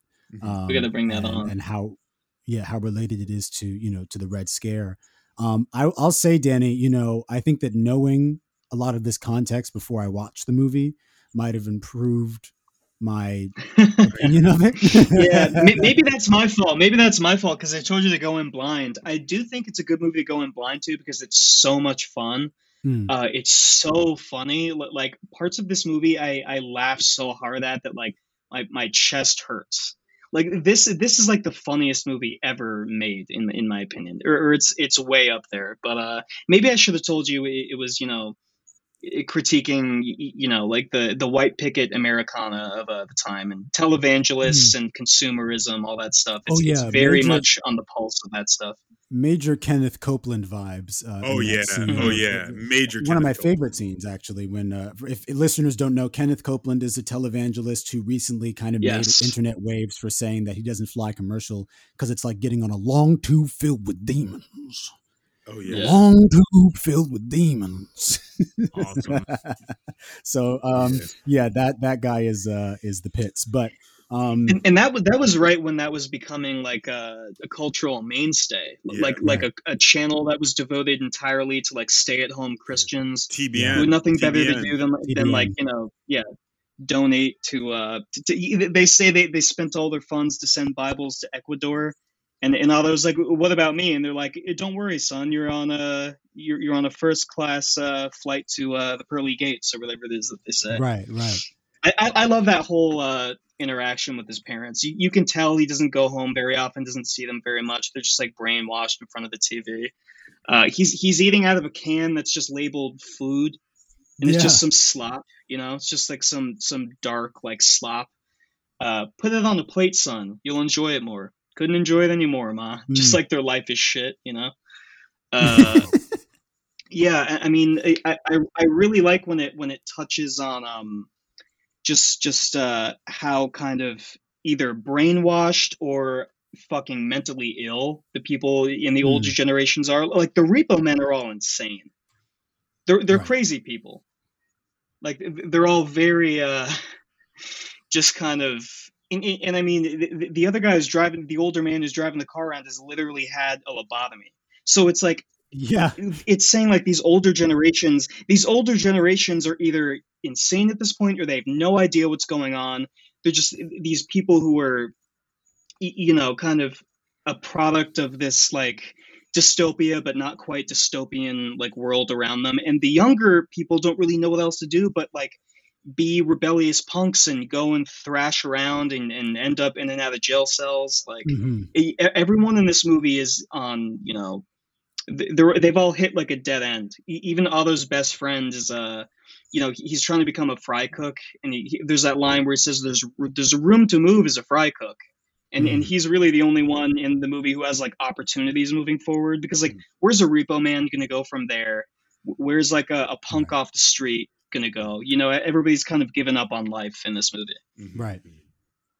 Um, it's it's kind of it's kind of nihilistic in that way, but it's like the Verhoeven uh, RoboCop nihilism, where it's like funny, gleeful nihilism. You know what I mean? It's it strikes that balance. Yeah. um i i this is just a random detail about like me watching the movie i'm looking at this otto guy and i'm like why does he look like martin sheen and it turns out that that's his son Yeah. did you know Mm. this zach that this is i'm the last to figure this out that martin sheen's name is not martin sheen it's like raul estevez or something Yes. he's and charlie sheen is emilio estevez's brother and i guess Yeah. like Yeah, So dude it I, it was messing with me because i'm looking at him I was like that's that's so. gotta funny. be Martin Yeah. Sheen, right? They but then I was like, would look that track? They do. No, Mhm. they all have the same. Yeah, they look They Yeah, have exactly. the three same hair. the same. They have the same hair.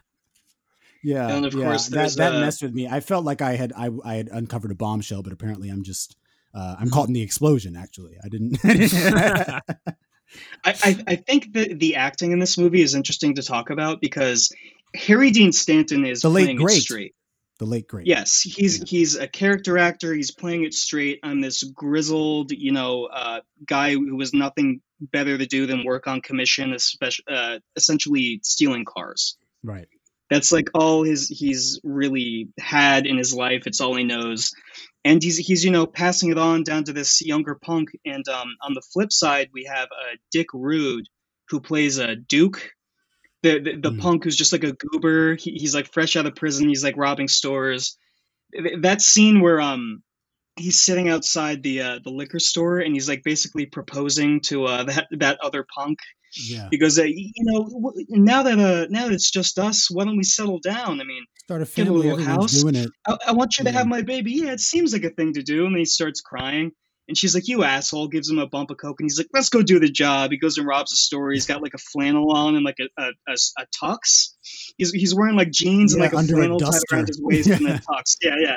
Uh, and and then there's you know he has those lines like, uh, "Let's get sushi and not pay. Fuck this. Let's go do some crimes." Like he he to me like really this movie works on so many different fronts for me like like it's such like a great like ironic comedy it's it's such like a great uh you know commentary of what was going on in americana at the time and at the same time it's this pulpy uh you know like a blue collar repo man story with sci-fi shit going on at the same time yeah. I mean, it's it's like I said before. It's a bunch of movies all kind of colliding and and, and bleeding into one another, and into just this like total what the fuck this is amazing last like twenty minutes. You know?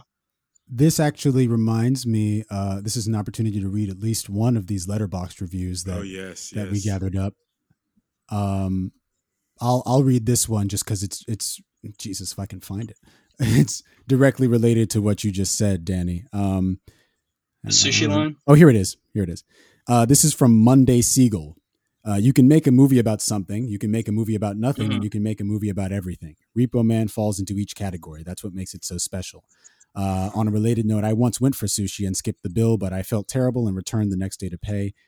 I really want to be a punk, but I guess I'm just a p word. Just a pussy.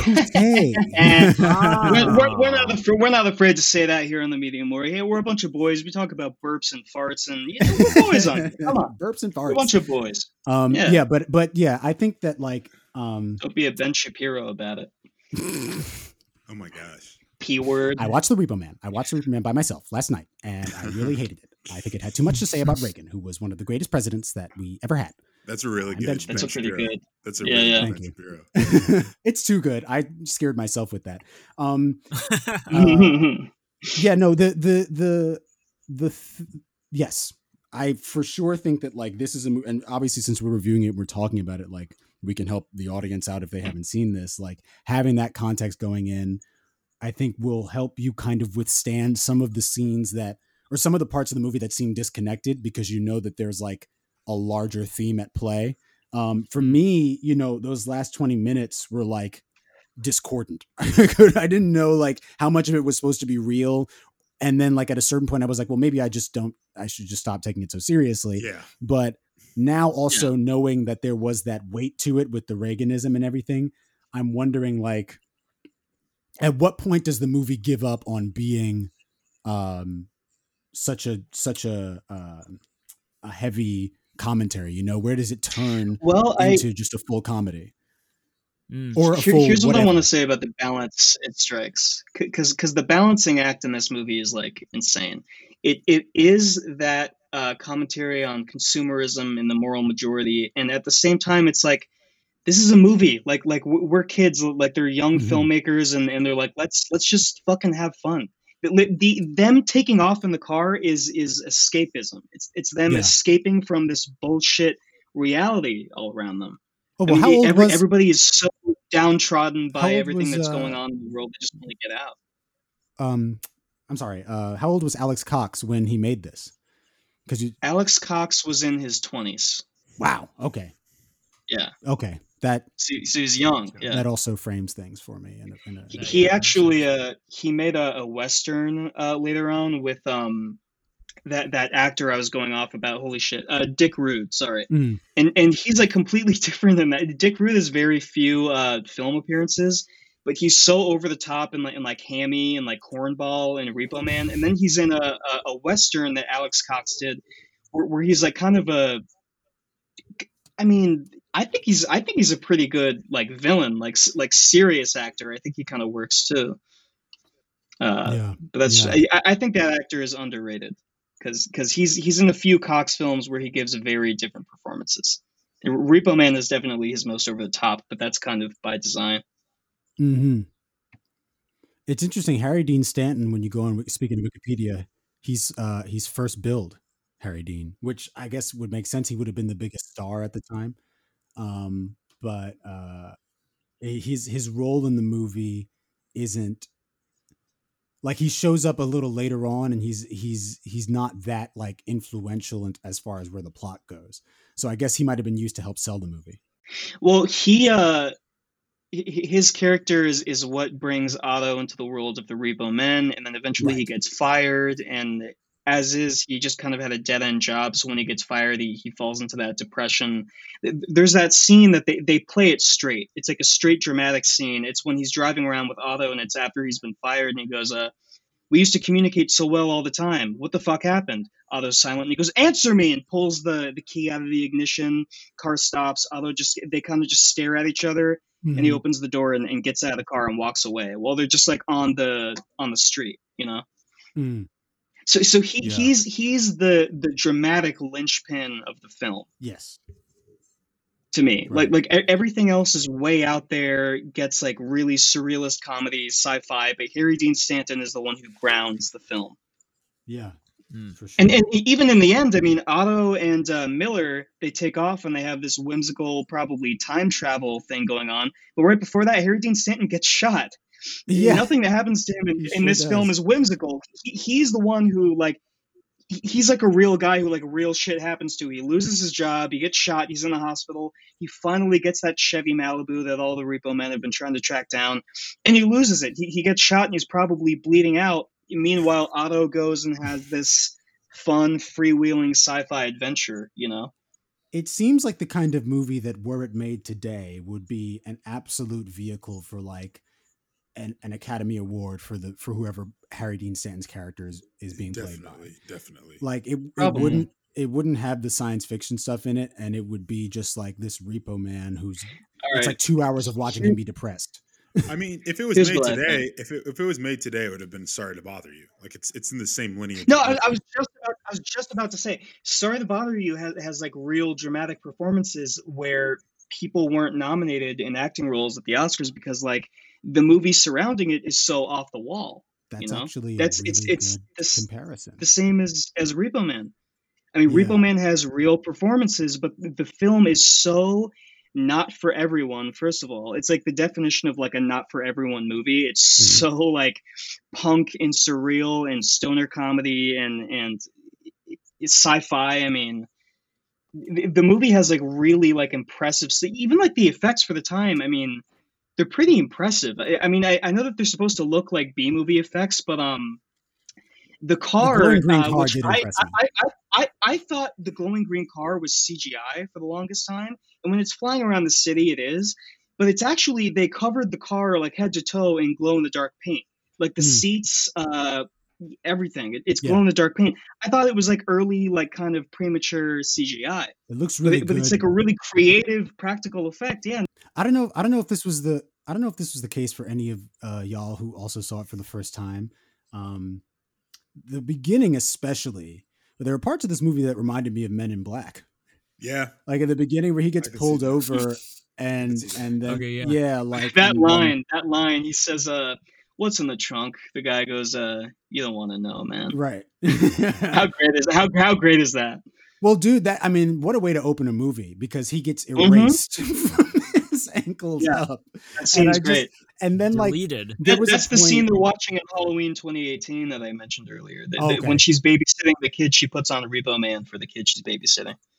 yeah there's there's obviously like i take notes while i'm watching movies and uh, part of it is like me taking notes about serious things and part of it is just my reactions to things in the moment but like Yeah, yeah. um, there was a point where like the movie had proceeded obviously for like 30 40 minutes beyond that and i was like wait i forgot that this movie is about aliens or is it you know Well, because- it's about everything. yeah, because then he mentions the the guy driving the car, um, who does have a really Danny. You mentioned this. He has a really effective scene in the alleyway where he's getting Yeah. held up for the car by these punks. Yes, I love that he's scene. like, you know, my favorite was always the robbery, but this time around, that was my yeah, like you Yeah, said, that was my favorite. Scene. It's a creepy way, and it's an effective way to get rid of these, this character, and like you know, because Yeah. we know what's going to happen, and we're like, don't open the trunk, but we know he's going to do it.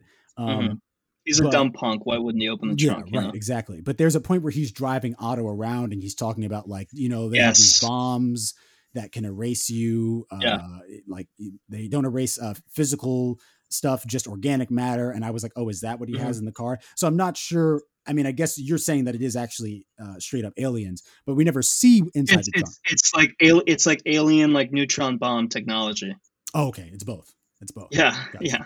And it's it's uh, it's obliterating people, which is you know explained by the uh, the bomb, but the Yeah. the extraterrestrial elements of it are explained by the fact that it's an alien car that they that probably came from like a government uh, site somewhere. Yeah, yeah. They are aren't they in like Nevada in this movie or I think it- they're in L.A. They're in Las LA, Vegas. LA, LA. Close enough though, because Area 51 is like a few miles Yeah. away. The ugliest That's parts true. of LA that they could Yeah. find. Yes, Mhm. really run No, it's, down. it's like which the gritty, hates it's the gritty '70s LA. Yeah, Yeah, even But, though it's uh, '84, it has that '70s carryover aesthetic. right. Um, Zach, I know you you had you had suggested that we talk about favorite lines. I do have one, and it's such a throwaway thing, but I'm wondering if you. I know Danny could quote this thing backwards, but Yeah, I I'm wondering what your favorite quote actually was, Zach. If it wasn't, Yeah, taken. no, Danny actually said Yeah. it uh, earlier. Uh, it was the. his- oh yeah, it's the fuck this. Let's go do some crimes. I think that that was. I think at the point of the movie where I was like, oh, I understand. I've I've I've failed and I've taken this movie too seriously and I've paid Yeah. the price. Now here we are. Yeah. That's when I realized my fatal mistake. Um, so that has to be my favorite line. yeah. Wes, do you have one? Uh, I do. I'm sorry. A a bug just decided to assert himself in my house. Oh, Um, gotcha. You can just cut that out. I do. Uh, I'll keep that. No, I'm keeping it. I- I'm keeping it. I I really dig. I can't even. I can't even quote the exact line because I don't know it. But the Wolf of Wall Street esque Harry Dean Stanton and Emilio Estevez in the car in that uh that that when he's like every every repo man I Another know Repo Man, speed." another is not on speed. Yeah. Yeah. Yeah, yeah. So Mhm. I, I thought that whole uh, bit was pretty interesting and funny and economic. That's a good scene. And and then they're looking at the uh, the yuppies who, who were like uh, playing tennis, like the tennis playing yuppies are getting in their car, and he goes, uh, "Ordinary fucking people, man. I hate them. Ordinary because because like they like punks punks and Repo Man are like both outsiders, and so they're they, that's why Mhm. they're kind of yeah. crossing over. I love that whole scene where Miller is is monologuing. Um, he, he's he's the mechanic who who is kind of uh, chosen by the alien car at the end.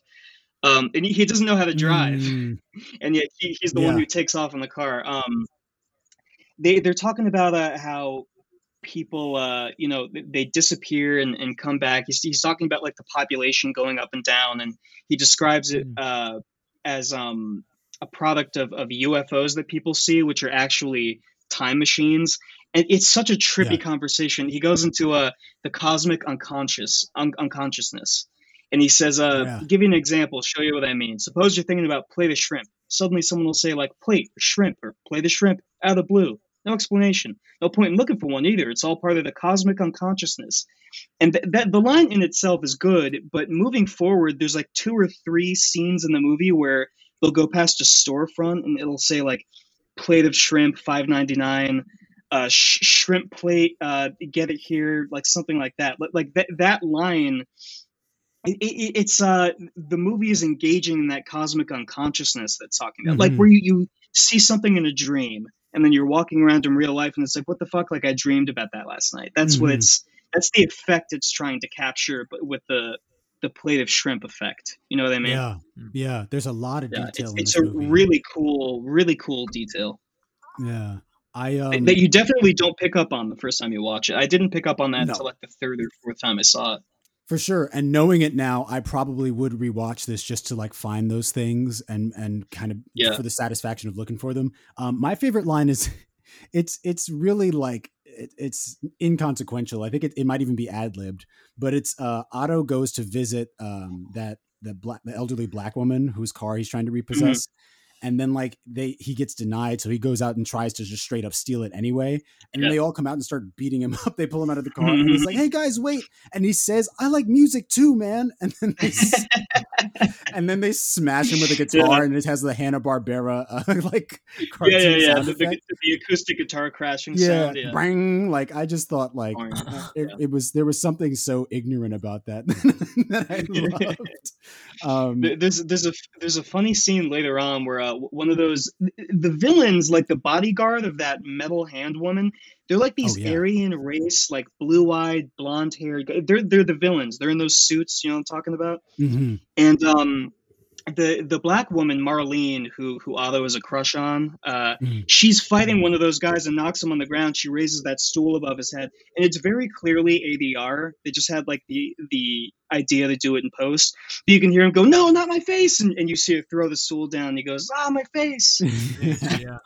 everything about there's so many like little hidden jokes like all throughout the movie. Like when they're doing that shootout on the stairwell there's a a voice that goes on over the loudspeaker and it says uh please please no no shooting in the stairwell or, or something like that there's just like there's like edgar wright style like hidden jokes in like every Mhm. scene just just by way of giving the audience a definition if they don't know it adr is what is it, automated dialogue Yeah, yeah. Placement uh you the, you will be surprised how many movies this is in because Mhm. sound it's is so yeah sound Yeah. is so Yeah. unpredictable when you're filming but it's basically if you know uh, uh, when a character is speaking if that actor couldn't be heard they bring him into a studio later on to repeat the line and they try to dub it over usually they what wait they for do the is actor to turn their head turn around Yeah. to mask it with Yeah, physicality right. but sometimes it's just straight Yes. up like you can notice it It's Um, all over. It's all over superhero movies because they. Those Yes. it's all over such Joss Whedon's Justice League It is, but I mean, it general. I mean, it is, but also generally, you don't notice it. But because the post is so long on superhero movies, it's all over those movies. Um, Yeah. yeah. hmm and you realize like oh there was this explosion that was like way too loud and Yeah. i couldn't hear scarlett johansson t- t- say what she had to say Say, I want to play. I want to play the character from Ghost in the Shell. That line was lost. i knew i knew you i knew you were gonna do it which is why i didn't do it i knew you were gonna take it i love whitewashing hollywood they dub over it what I was telling Danny, I don't know if you have anything else, any other points to make, Dan, before we go to the ratings, but what I was telling you is that if it weren't for this show, the reason that I like this idea that we have is that like I would never have watched Repo Man yeah, uh, if it wasn't for even with Danny recommending it to me, if it wasn't for the podcast, and that's not even because like I wouldn't like I would have seen it and thought. Ugh, I'm not going to watch that. It just would have never come across my radar because it's not the type of Yeah. thing that I watch. So, um, Mhm. hopefully, it's the same for the people listening because that is our entire goal is to you know and obviously like we said last week you know there's not as much connection between godzilla versus kong and repo man except for I maybe- disagree.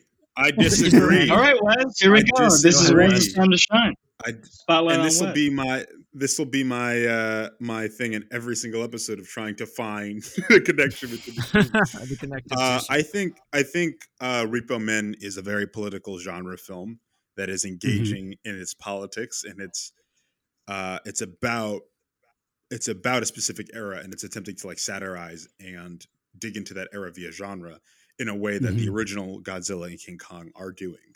Um, right but Godzilla and King Kong are the inverse of it. You know what I mean? Like it's attempting to depoliticize these characters that are political. And like, you know, you look at a movie like Godzilla, and we just talked about it the last thing, but that that isn't too dissimilar from this. That is a genre movie that is attempting to grapple with an era that people were f- afraid during. You know what I mean?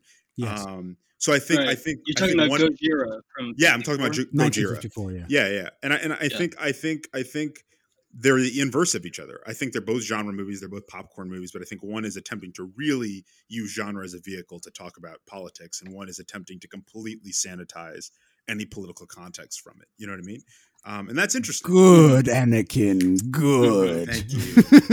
Thank you. I'll be here every Yeah. single episode with my Yeah, no, I- done with that God. Godzilla versus Kong is a very apolitical film. yeah. yeah And, and, Yeah. and, and That's- it's, it's funny that you mention that because it, it erases all the intent behind uh, Godzilla to begin with. So much so that the man who ends up killing Godzilla in the original, his son is in Godzilla versus Kong, and like now he's the villain and Godzilla is the good guy. You know, Yeah. it's so far removed from any uh, hmm any his grandson, what the because- intent was. Yeah, not to pollute this segment too much with the last one, but part of the reason I rewatched 2014 is to figure out like, is Ken Watanabe's Serizawa supposed to be related to the original one anyway? I'm, it's still unclear. He's named after the director of the original movie and that character. His name is Ichiro Serizawa, Yeah. I think.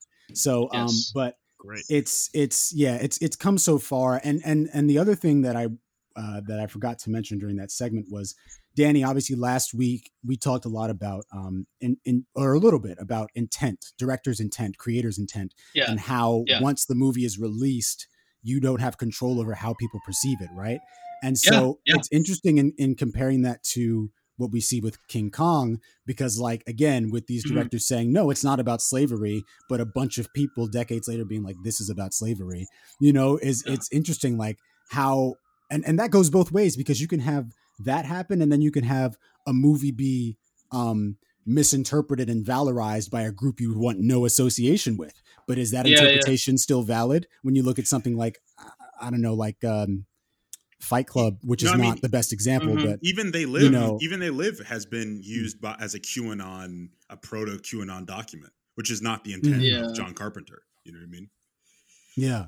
So that's I mean this is another conversation that we can keep having in the in the cast because I think it's really Well, profound. to, to, to piggyback off of what was said, it, like, and it relates to Repo Man, the intent was to portray Reaganism as a thing that's like in, inherently inhuman. They li- they live is saying like this is bullshit, and if you've been hypnotized, uh, what if there was a magical pair of glasses that could make you see uh, this manipulation uh, for what it really is? You know, this Yes. propaganda for what it really is yeah. it's they're like propaganda glasses uh and and so so yeah i mean like we've already said they live and repo man are kind of a good uh they're sister um they, They're like they complement each other yeah yeah, yeah. Mm. they're complementary yeah Um, they'd be Well, a good then- duology Let's uh let's let's rate it, shall we, gentlemen? Uh who who wants to who wants to go first? I'll go first, and I don't know if we're still doing this, but watching the movie, I thought of this. Um, last week we did would we remake it or not, and what the creative team would Mhm. be. Um, and as I was watching it, I was I was thinking about this consciously, and I actually think I mean we already said sorry to bother you is essentially taking these ideas and updating them even down to it being in California. You know what I mean? I actually think, but I think Mhm. Boots. But I think if you when i saw sorry to bother you it was reminding me of repo man while i was watching it so it's Yep. it's so funny that you bring it up But I think I think actually, if if you were to do, if the studios were like Repo Man IP that we have that we'd like to make into a movie, I think you could actually give it Yeah. to Boots Riley and he would do something completely Yeah, no, yeah. Um, that'd be cool I think I think you just have to cast an everyman the way Emilio Estevez is kind of an everyman in this. yeah Mhm. Uh, you, would- you would have to find a new like band of outsiders because Yeah. punk isn't a thing anymore. Uh, Yeah. and and you, even if it was, you would never be able to get a soundtrack like that again with like original music from these Yeah. super famous punk bands. I mean, it would just never happen. So, so have to that's why I think it's kind of a It'd have to be like uh, SoundCloud hip hop, something like that. yeah, I don't yeah. sounds like rappers like trap music and stuff. Um, but, But Justin, then so then Some well, I was going to ask. Wes because I Shoji, think that yeah. I think that what we can do in terms of combining this with our with our predetermined rating system for Yeah, the yeah. morgue movies is that if you I mean sometimes eh, you do whatever you want, but like if you talk No. about re, potentially potentially remaking it, maybe that's does that co- coincide with a reanimated a reanimated ranking? Yeah. reanimate yeah, yeah, I think I You know what I think I mean? think I think you could I think you could rean. I think you could reanimate, reanimate this. this. original movie into public discourse, and in so doing, how would I remake it just as a thought experiment? Perfect. I, I think Mhm. I would reanimate it, um, and I think I'd reanimate it because I think it's a it's a solid movie. That ideas are actually sometimes overshadow the quality of the movie. Like I think it's a I think it's a really interesting and fun movie, but I think Mm. it has the same issue as They Live, which is like the ideas in the movie are so like alive and popping that if you were to remake it, you could actually find a way to strike a better balance. Because I think there are times where I'm actually more interested in like the fact that all of the labels have a generic thing, and I'm like, oh, that's Yeah. a really interesting idea. But I'm less interested Yeah. in like Emilio Estevez as a character, and that might be by design. Um, but I think if you were to remake it with someone like Boots Riley, who's able to do character work and satire at the same time, um, I think you could actually get something really interesting. So I, I'm going to go with reanimated. Solid, Zach. Uh, wow. Yeah. So I, I, you know, the thing is, is I recognize. Actually, you know what? Screw it. I'm just gonna say I'm gonna bury it. I didn't like this Yeah. movie, uh, Really? and I know that. I know that my opinion is probably like n- not correct. Like I, I, I know what this movie was trying to do. I know it. It was intentional in everything that it wanted to do.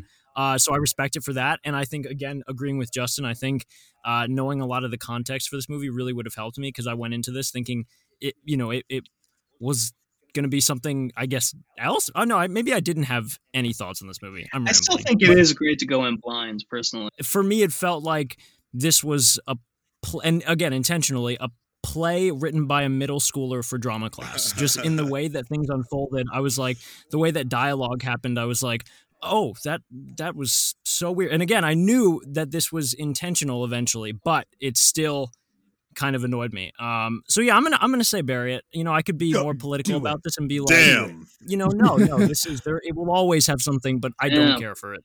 Damn. Okay, I'm feeling it, The man. end. I take Um, it. My, Mic drop. my listen, uh, I I was I when Wes went reanimated, I was like, this is going to be interesting because this might be the first time that we all have different rankings. Um, even though it's only the second episode, but like, uh, I'm going to go embalm personally. Uh, it didn't move the needle for me too much, but I, uh, after talking through it, you know, in this session, I appreciate it more, and I do think I would rewatch it uh, exactly as it is. But I think like it's it's very much a product of its era Yeah. and so like if you so that if it was reanim if you do like reanimate it like recirculating it into popular discourse obviously republicans are still doing a lot of the same stuff that they were doing reagan is Mhm. like is is sainted Yeah. is sainted in the republican party right but Yes. um but i think that like it if you were to redo it it would have it would force it to be updated to something that is more current because Yeah. because times have changed. So I think just because of Mhm. that, based on the fact that it is so connected to Reaganism, um, I, I I would embalm it because I think that it, it is it is it is capturing that time and it is of that time. Yeah. So, So, so, Dan, it's- it's by on em, you. embalm, by Mhm. embalm, we're talking about purely from like a current relevance standpoint. Like, is does embalm mean you were lukewarm on the movie as a whole, or you just don't think like you could make it relevant for today? Uh, it's a little bit of both. Like, I think it- like with the with the with the concept of the it's listen, we're talking through our process uh, for y'all to hear. But I think with the Yeah. with the with the with the concept of the morgue, right? It's like we're looking at a movie that has been kind of forgotten, right? Or like time has passed and like we don't really talk about it anymore. So inherently by looking at it, we're reviewing whether or not like there's something still there, you know? Uh, and so for me, if I say uh, embalm it, that means that there is something there, but I would watch it for more like, I don't want to say academic purposes, but whatever the adjacent word to that would be, where it's like, okay, if I want to, if I want to watch a bunch of movies that are from the '80s about the '80s, then Repo Man would be on that list because I know that it's commenting on something directly that was happening there, you know. But that doesn't mean that, like. Well, yeah, well, yeah, yeah. so I'm interested to know what your ranking um, would be, Dan. Well, our our highest is uh, reanimate, of course. No, our highest is Uh, Immortal, actually. Immortal. Well, immortal. I mean, the, the movie's fucking immortal to me. I mean, if ever there was a movie that's immortal to me, it's it's this one. It's so much fun. The ideas are, are great. Uh, it's so endlessly quotable. It, it looks gorgeous. It's very gritty. Um, it's it's got that like ironic B movie sci-fi that's just always fun to see play out. It's like you can tell these people are having so much fun. Like everyone's just having a good time on this set, and it's Yeah. it's infectious when you watch the movie. It makes me so happy.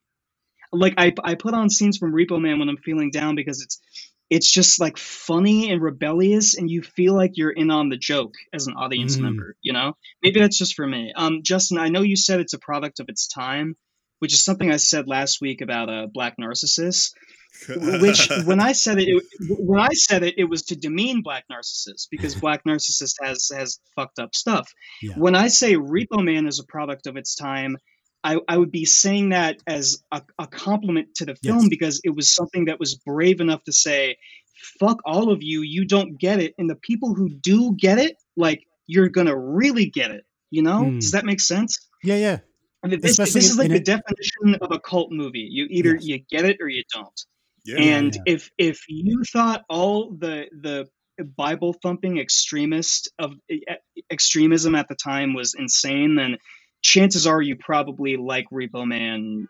You liked it back then, and you probably like it now as an adult. I saw this not even in the '80s. I mean, I you know was more familiarized with the historical context moving forward, but even as a kid, I mean, it's it's so like fun and, and rebellious and the music hits and it's endlessly quotable and it's so unexpected you you there's, there's no way you can see that ending coming you know Mm, Mhm. Yeah. Dan, everything about watch this movie hits for me there's, there's a reason it's in my top five uh, i watched this in high school Okay. Okay. Okay. Yeah. Okay. so it's it's just it's a good time all around it's the definition of a fun movie in my opinion i cannot think of a movie that's more fun than repo man Beautiful. I'm glad that this happened. So, there we I'm- go. I, I like Yeah. the four different ratings here. I think we, and I think each of us has had an opportunity to kind of state where we are. Um, so you know, wrapping up now, I know what my I'm I'm next up for uh, the Hey. pick, and I know what my pick is. It took me a Let's do while to figure figure it out, but Cool. I think that this is, and we'll talk about the the consensus choice off the air because I think there's different options. But um, this is a movie that has been uh, that is already kind of recirculating by proxy because there are so many movies that are um, trying to do it. here we go Akira Kurosawa's Rashomon. is my pick for next week. what a good pick. yeah. What a good uh, pick. Thank you, man. That's It I yeah, I watched pick. it in uh, in college for the first time when I had to actually let's uh, get do some a fucking kurosawa in this bitch when yeah. I had to actually do a stage version of the play. Um, and so there's a lot of stories for Rashomon that uh, that I have to tell that are involved with the watching of the movie and also being in a version of it. Yeah. And I- I'm excited to bring it up next week because then you know there's a lot of stuff like I said that's tried to recapture that uh, storytelling to to mixed effect. Um, so uh, yeah, that's gonna that's gonna be a wrap on the morgue today. Uh, thank you guys for tuning in. This is our second episode. If you want, you can check out our first on YouTube, the Podbean app, and also Google Podcasts. We're getting ourselves up and running on Spotify and Apple. It just takes a little longer because they're bougie, but we will be there shortly. And, um, you know, as always, keep watching movies. Peace. Later. Love you guys.